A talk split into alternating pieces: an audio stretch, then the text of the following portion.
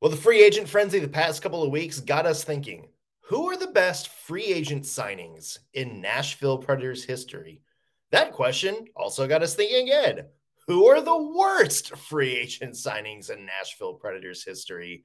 We did research, we put together our definitive list. So today we're bringing you the top five best and the top five worst free agent signings in Nashville Predators history. That's today on a special Locked on Predators podcast. Your Locked On Predators, your daily podcast on the Nashville Predators. Part of the Locked On Podcast Network, your team every day.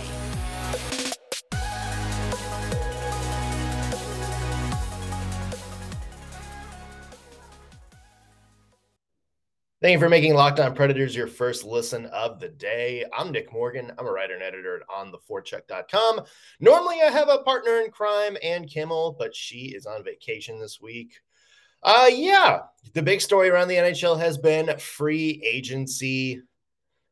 Lots of crazy stuff has gone on already. Some free agency, some trades. Um, the Nashville Predators made a couple of moves, Nino Niederreiter, and a lot of depth moves that got us thinking about some of the biggest hits and misses in Nashville Predators free agency history. So today we put together our top five lists for both best and worst free agency signings in team history.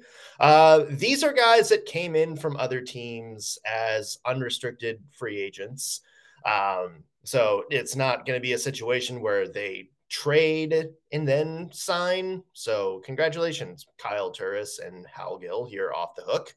No, these are guys that the Preds brought in from other teams to kind of make an instant impact. Uh, so without further ado, let's begin our list, shall we? Let's kick things off with the top five best. Number five best.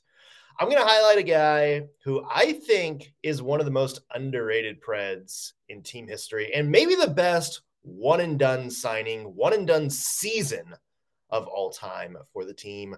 And that's Yannick Perreault. Yannick Perreault is my number five best.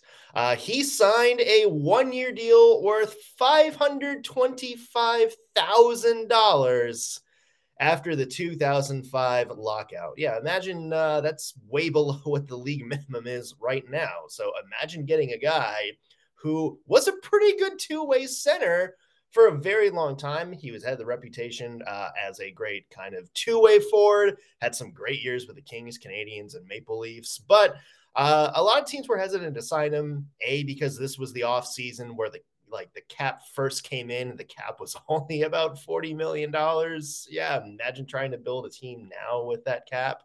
Um, and also, unlike some other players, he actually sat out the entire like lockout season. Like he didn't go play like overseas in the minors, anything like that, like a lot of other players did. So he was a little bit rusty. Uh, the Preds took a chance, and yeah, it, it worked out.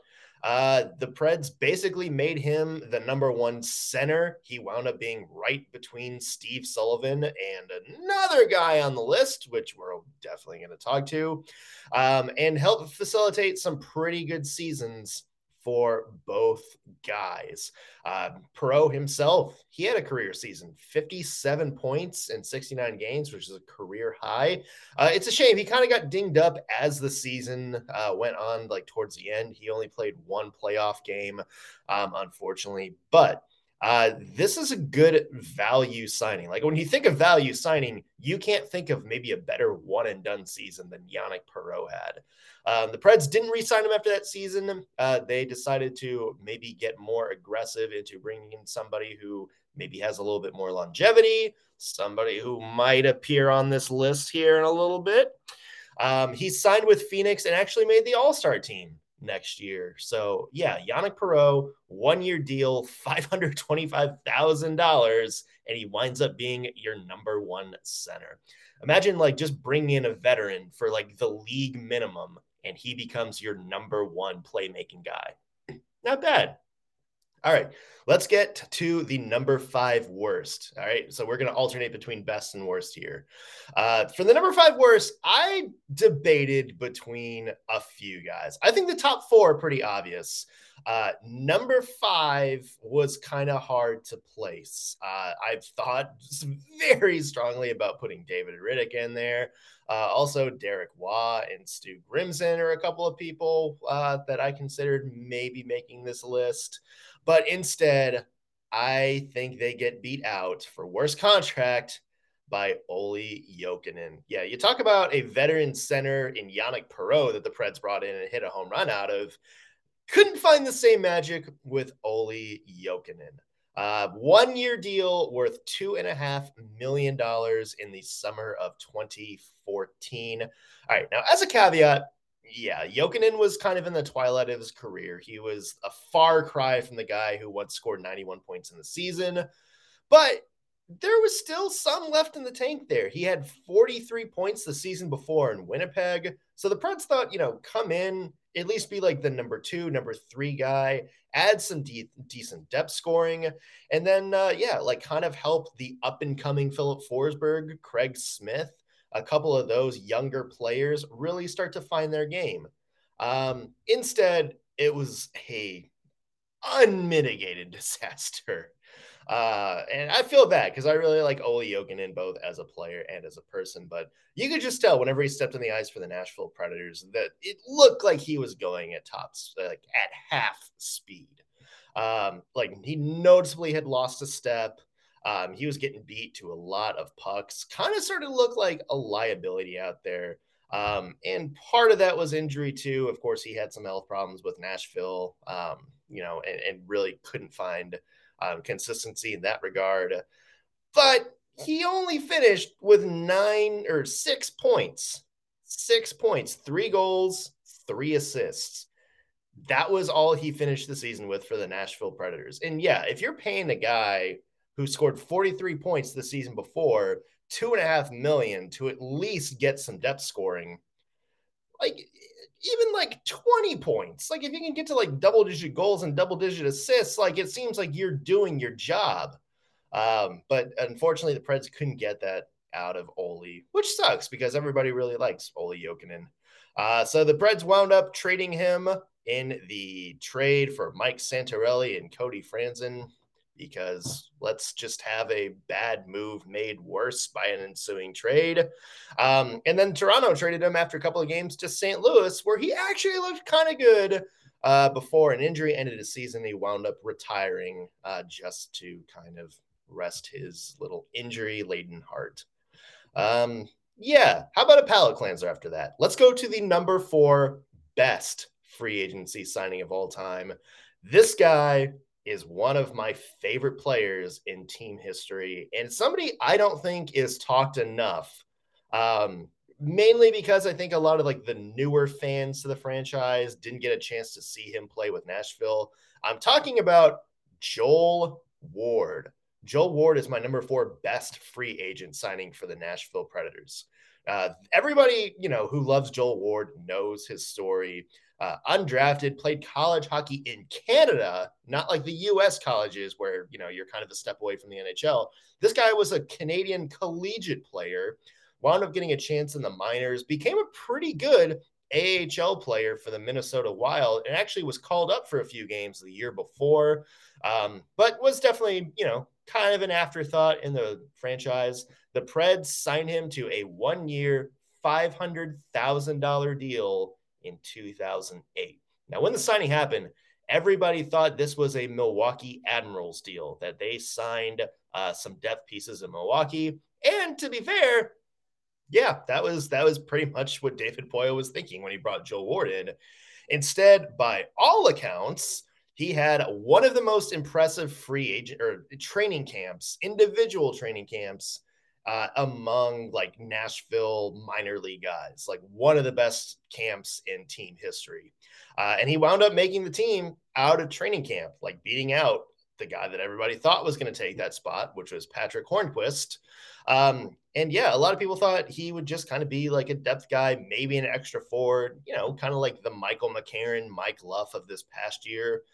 Instead, boy, he came out of nowhere. First season with the Preds, Ward scored 17 goals and 18 assists. This was a guy that a lot of people thought was going to come in to be a minor league Milwaukee guy. Instead, he gets 35 points his first season.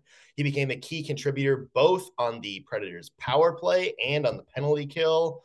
Like uh, the great like chase guy on that line, fantastic. And the Preds actually rewarded him with an extension, uh, a two-year extension with a pretty good raise. And Ward followed up with two more solid scoring seasons. But the Magna Carta for Joel Ward, like his Picasso, that was the 2011 playoffs. Now, that was the first year the Preds got out of the first round. 13 points in 12 games. Like he was one of the Preds' best players. He made, he scored a bunch of key goals, set up a lot of key plays. Uh, was like all over the Canucks. Like you can tell, like whenever he was on the ice, like the Canucks tensed up a little bit uh, in that second round, even though they wound up winning the series and moving on to the Stanley Cup final.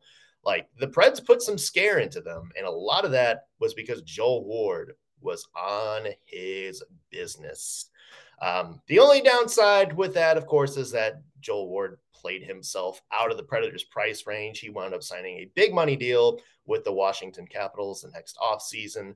There was kind of a lot going on in that 2011 Predators offseason, so they just couldn't afford uh, giving him that kind of deal. But still, to this day, a fan favorite in Smashville, one of my personal favorite players of all time. Let's get to the number five or number four worst.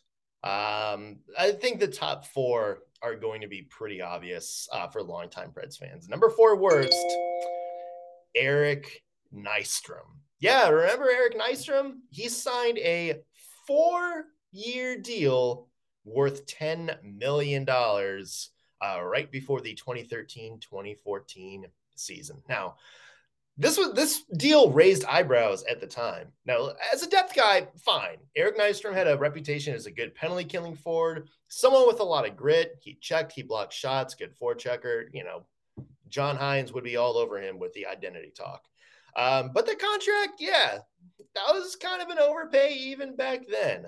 Now, here's the one thing that gets Nystrom a little bit of slack. His first year with the Preds was actually not bad. Like he scored 15 goals, uh, which is pretty much pretty good for a fourth line guy. Like you can't ask for a much better season than a guy who's playing like 12 minutes a game.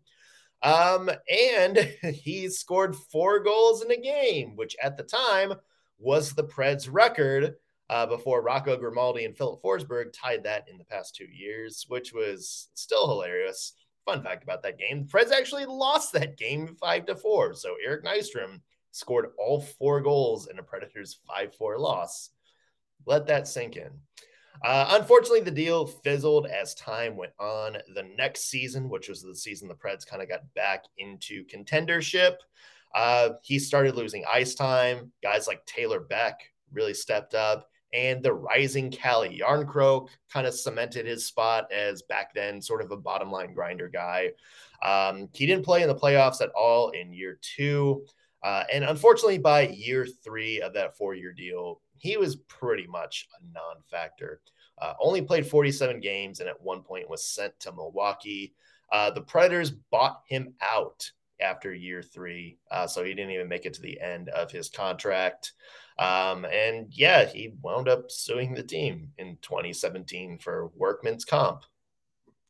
Yeah, I, I guess that's that's a loss for the Predators all around.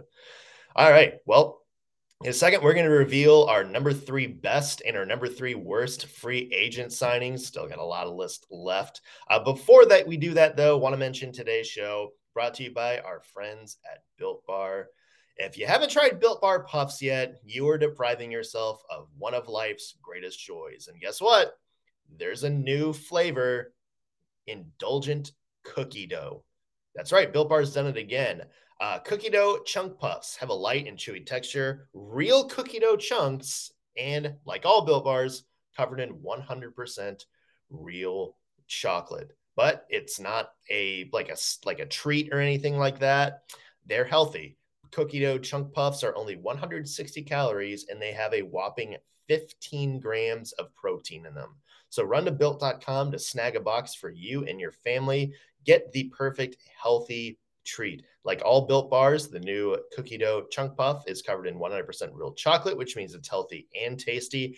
And it's made with collagen protein, which means your body absorbs it more efficiently and provides tons of other health benefits. So eat something that tastes good and is good for you. And of course, there's plenty of other flavors too, like cinnamon churro puffs, uh, the new mud pie puffs, and classic flavors like cherry barcia, coconut brownie, uh, peanut butter brownie, many, many more. So go to built.com and check out some of your favorite flavors. Use promo code LOCKED15 while you're there to get 15% off your order. Again, promo code LOCKED15 for 15% off at built.com. All right. Back to the list. Our number three best free agent signings in Nashville Predators history. Guys, I cheated a little bit. This is a duo uh, just because I couldn't figure out where to put them on the list, like who was ahead of who. And their stories with Nashville are so intertwined that it felt like a disservice not to put them together. And I'm talking about Jason Arnott and JP Dumont. Uh, like I said, their stories kind of became the same. They signed the exact same summer. Uh, Arnott scored a five-year deal worth 4.5 million per year. Dumont a two-year deal worth two and a quarter million dollars a year. Um, two different kind of stories coming in. Arnott already had a ton of experience, had the reputation as being a very, very great NHL player. Uh, he, of course, was the guy who got the Stanley Cup winning goal for the New Jersey Devils back in the year 2000. So he had that working for him. Um, yeah, and then JP Dumont was kind of an underrated depth score. Like he had a lot of great seasons with the Buffalo Sabres, was a cornerstone on some of their best teams, the Dominik Hasek teams. Um, and then they came into Nashville and, yeah, pretty much uh, did exactly what the Predators thought they were going to do. Uh, JT JP Dumont on that top line, uh, 66 points in his first season, which was 06 07. Uh, Jason Arnott, 54 points in 06 07. He was battling some injuries. Um, but yeah, both were very solid players. And what's still like before 2018 may have been the best Predators team on paper of all time. I mean, there is a lot of A plus talent on that 06 07 team.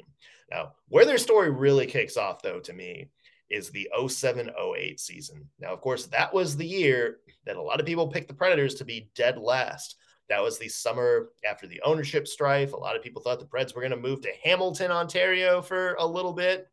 Um, and so basically, the team went into fire sale mode, lost a lot of their key guys, traded away more key guys, some franchise cornerstones. But Dumont and Arnott stayed and carried the torch. Both of them 72 points that season. They almost single handedly kept the Predators in the fight and propelled them to the postseason. Uh, their leadership was very underrated in a team. They had Alexander Radulov on their line. You know, kind of had to mentor him, which wasn't an easy task. Uh, you also had like up and coming stars. Like that was the first year Shea Weber really broke into the league. Um, you know, you also had Ryan Suter back there, um, some other younger players on the team, and they did a great job of kind of commanding that locker room, mentoring everybody. Uh, and yeah, that's that was kind of their big year was 07, 08. Um, the next year, Arnott had 33 goals in 2009, which was a career high for him. Uh, Dumont had 65 points next year. That was the year the Predators missed the postseason, um, one of only three times since the 2004 season that the Predators have missed the postseason, which is another fun fact. Um, and yeah, they took a step back the next couple years. Uh, Arnott got traded. Dumont got released after a bad year in 2011. But when you go back and just look at their value during their prime years in Nashville, like the 0, like 07 season to like the 09, 010 season, like these were exactly the kind of players you were hoping to get if you're the Nashville Predators. Good veteran guys that kind of commanded the locker room for a young team still trying to develop some of their younger stars. And you carried the torch to the scoring. You gave the Predators a legitimate top line scoring threat. That was exactly what they did. And Jason Arnott and JP Dumont, still two of the best Predators of all time, and number three on our list of best free agent signings. All right, number three worst free agent signings. And uh, to be fair, this is a guy that a lot of people would have as a consensus number one on the list. And I'm going to tell you why he's number three in my book. I'm talking about Matthew Lombardi. Uh, he signed in the summer of 2010 a three-year deal worth 10.5 million overall. He played two games, two games for the Nashville Predators. Uh, now, a lot of people would say this is by far the worst free agency signing the Predators have ever done. But the reason I cut Lombardi a little bit of slack is that it wasn't really his fault. Uh, in his second game of the season with Nashville, which was second game overall, uh, wound up getting rocked uh, by a Chicago Blackhawks player, wound up getting a bad concussion and missed the rest of the season. Um, so, yeah, kind of a sad story there. In the off season, um, the Predators, this was again the summer of 2011 where the Preds had a lot going on. Uh, they had the Shea Weber, um, you know, it, the arbitration fiasco, and they were also trying to get new contracts for both Pekka Rinne and Ryan Suter. One of them worked out all right. Uh, and so the Predators needed to clear some space and traded Lombardi uh, along with Cody Franson, who also needed a new deal, to Toronto. It was basically a cap dump. So the tenure, I don't really blame Matthew Lombardi. And the reason I also have it as number three and not maybe higher on the worst list is because you could justify the deal. Like Matthew Lombardi was a really good two way player. He averaged about 20 minutes a game with the uh, Phoenix Coyotes because they were Phoenix back then. And he had 53 points the year before. So he was exactly what the Predators were trying to get like a very good number two center to set up some guys. And to be fair, like he recovered from his injury, came back the following year, and was actually pretty decent. Like, you know, obviously that that cut his career short, the concussion problems, but he did have some pretty good years after that. So for me, yeah, it's a bad year. Like it looks bad when you sign a three-year deal worth $10.5 million and your guy only winds up playing two games. But the reason it's lower on the list is because I think a lot of the flameout had to do with circumstance and wasn't exactly any fault of Matthew Lombardi or the Preds, to be honest. Um, the Preds were just, it just kind of wound up being an unfortunate situation with the concussion. Uh, but luckily, you know, Lombardi wound up bouncing back the next year. All right, let's get to the number two best, shall we? Mm, yeah, let's do it. Number two best, Matt Duchene. Kind of crazy, right? Like this would have been if we did this list last year, he may have been a strong contender for number one worst. But hey, one good year can change everything. Of course, everybody knows Matt Duchene signed a seven year deal worth $8 million AAV back in the summer of 2019. Uh, arguably, like maybe the most lucrative, actually, definitely the most lucrative free agents the Predators have ever brought in. Uh, was okay in the in the 2020 season 42 points in 66 games like definitely not what people were expecting. But hey, that was the Peter Laviolette, John Hynes situation, and nobody on the team was doing anything that good. Uh, 13 points in 2021 is when people started to panic a little bit. Uh, of course, we know he was left unprotected on the expansion list when Seattle drafted. Seattle famously didn't want him, they passed on him. And then came this past season. And the reason Matt Duchene has probably locked himself into the Preds history books 43 goals, a team record for most in the year. He beat Filip Forsberg in that race, and 86 points, which, if not for Roman Josi this year, would have broken Paul Kariya's record for most all time. He's now second on that list. Um, and yeah, I think with Matt Duchene, there's still a lot left on this tank. So I'm going to go ahead and call it like maybe he slides down a little bit on this list as his career goes on. Who knows? But look, Matt Duchene's 31 years old. He's still got a good few good years left in his prime. And with Filip Forsberg back on the other side of his wing, he's expected to be another top guy. Roman Josi, of course, still in his prime. I think we're still going to see a few more really good years out of Matt Duchene. And I think that's what locks him into the number two spot for best free agency signing of all time. Let's get to the number two worst.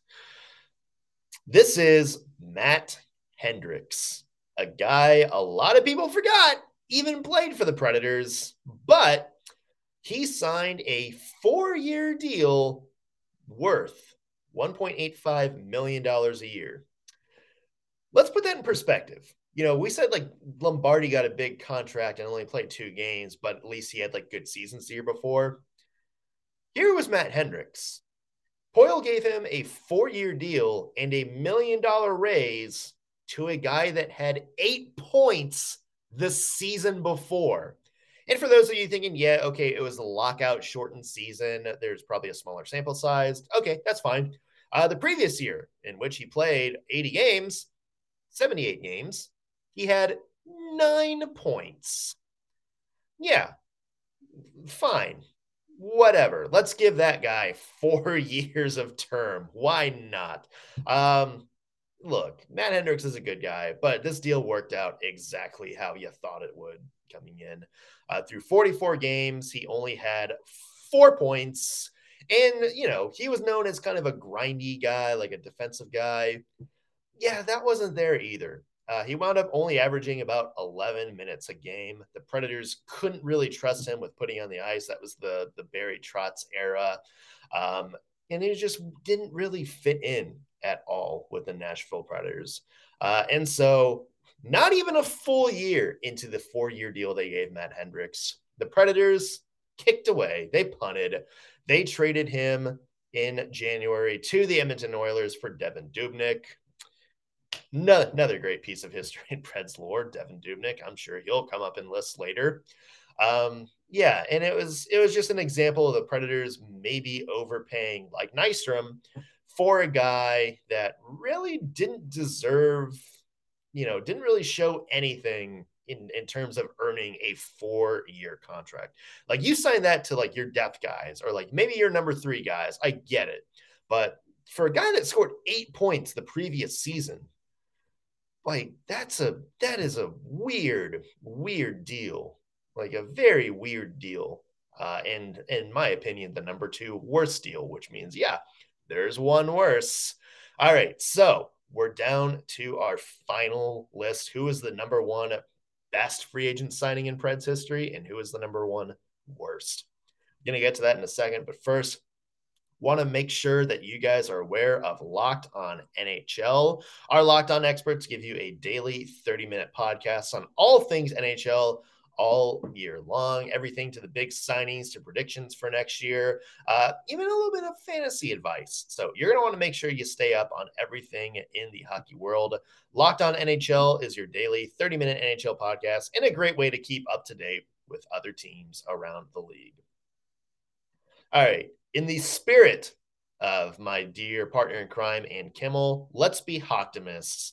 Let's flip it a little bit. Let's get start with the number one worst free agent signing of all time and save the number one best for last so we can end on a high note. Number one worst. This is something I think maybe a lot of people predicted going in. Number one worst, Viktor Stalberg, uh, who at the time was one of the most lucrative free agent signings the team had ever made. Signed a four year deal worth $12 million. Um, and here's a fun fact for you Viktor Stalberg, Matt Hendricks, who was the number two on this list, and Eric Nystrom, number four on this list, they were all signed the exact same day. Like the exact same day. The Predators made three of the five worst free agent signings of all time. Like imagine that summer. Yeah, no wonder David Poile has some PTSD from bringing in big name players. Uh, the, story with Viktor Stalberg is he was the other guy uh, with Toews and Kane in Chicago. Uh, he was kind of like the the chase car, like the big physical guy. Like you could tell they were definitely trying to replicate what Tomas Holmstrom was to the Red Wings back when they had Zetterberg and Datsyuk. Uh, and it, you know, was fine for Chicago. Uh, he had 43 points in 2012. But the thing is, the next year, the wheels fell off a little bit. Um, Bryan Bickell took over that role. And yeah, Viktor Stalberg kind of fell down the lineup card a little bit and only 23 points. And you know how, like, like okay players have like a wild out of nowhere playoffs and uh, you know they get rewarded by a big contract that doesn't necessarily work off. We've seen it with a lot of free agents in the past. That wasn't even the case for Viktor Stalberg. He had three points in zero goals in the playoffs the year before, and that was the year the Blackhawks won the cup. So they played like 20 games that postseason, and he wasn't even like in the conversation for one of their top depth scorers. And he averaged just 10 minutes a game. So, A, to give him a four year deal worth $3 million a year, that even at the time was a giant overpay, like it's something the Preds shouldn't have even touched. And yeah, like it crashed and burned in Nashville. His first year finished with eight goals and 10 assists in just 12 minutes a game was a liability in a lot of situations. Again, Barry Trotz didn't really trust him to do much either on the power play or in the penalty kill. He kind of faded into the background. And then, yeah, in year two, he had just two goals, and the Predators sent him to Milwaukee. Like he spent just as much time as he did in Milwaukee as he did in Nashville. And this was year two of a four year deal worth $3 million a year. Like the Predators were paying a guy to be a Milwaukee Admiral, and they paid him $3 million a year to do that. Uh, an absolutely cringe-worthy signing. Uh, the Preds bought him out the following summer, bought it the last two years of his contract. And yeah, to me, that's the worst free agent deal in Nashville Predators history. And it's not just, you know, the fact that he crashed and burned, but it's a deal like Hendricks that the Predators really never should have signed in the first place. Like it was an overpay at the time, and the Preds wound up getting burned for it in a big way. Uh, luckily, there was a couple. There was another power forward uh, that the Preds would get around that same time by the name of Filip Forsberg, who worked out a little bit better. So, yay! Good, good job, number nine. All right, the number one best free agent signing in Nashville Predators history. This to me also a no brainer. It's Paul Kariya. Like I, I think when you, we put this list together, you knew off the top of your head it was going to be Paul Kariya. Two year deal, $4.5 million a year.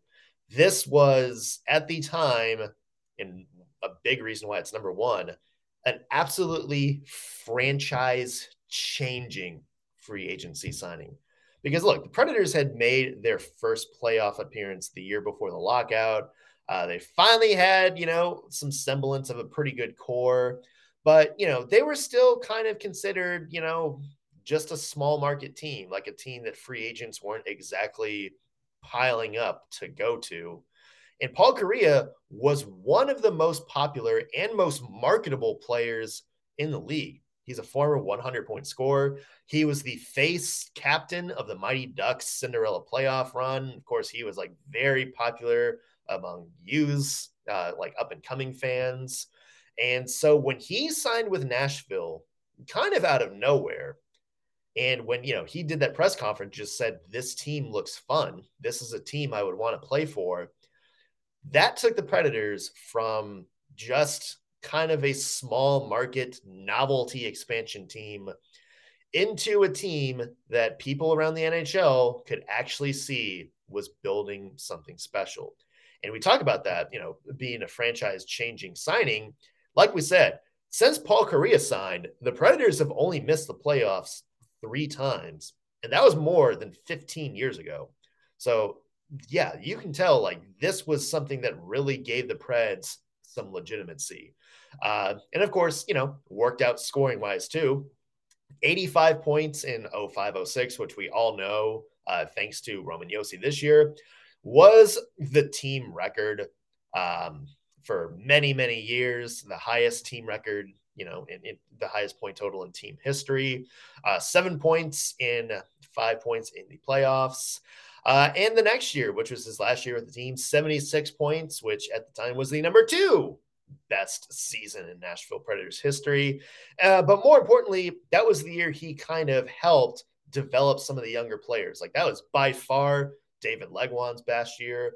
Uh, that was the year that Martin Erat really established himself as somebody who could be a like a very good top six forward, just not in Washington apparently. Um, and yeah, like he added so much to that franchise. And of course, like, you know, him coming here and saying, like, this is really fun. I want to be a part of that.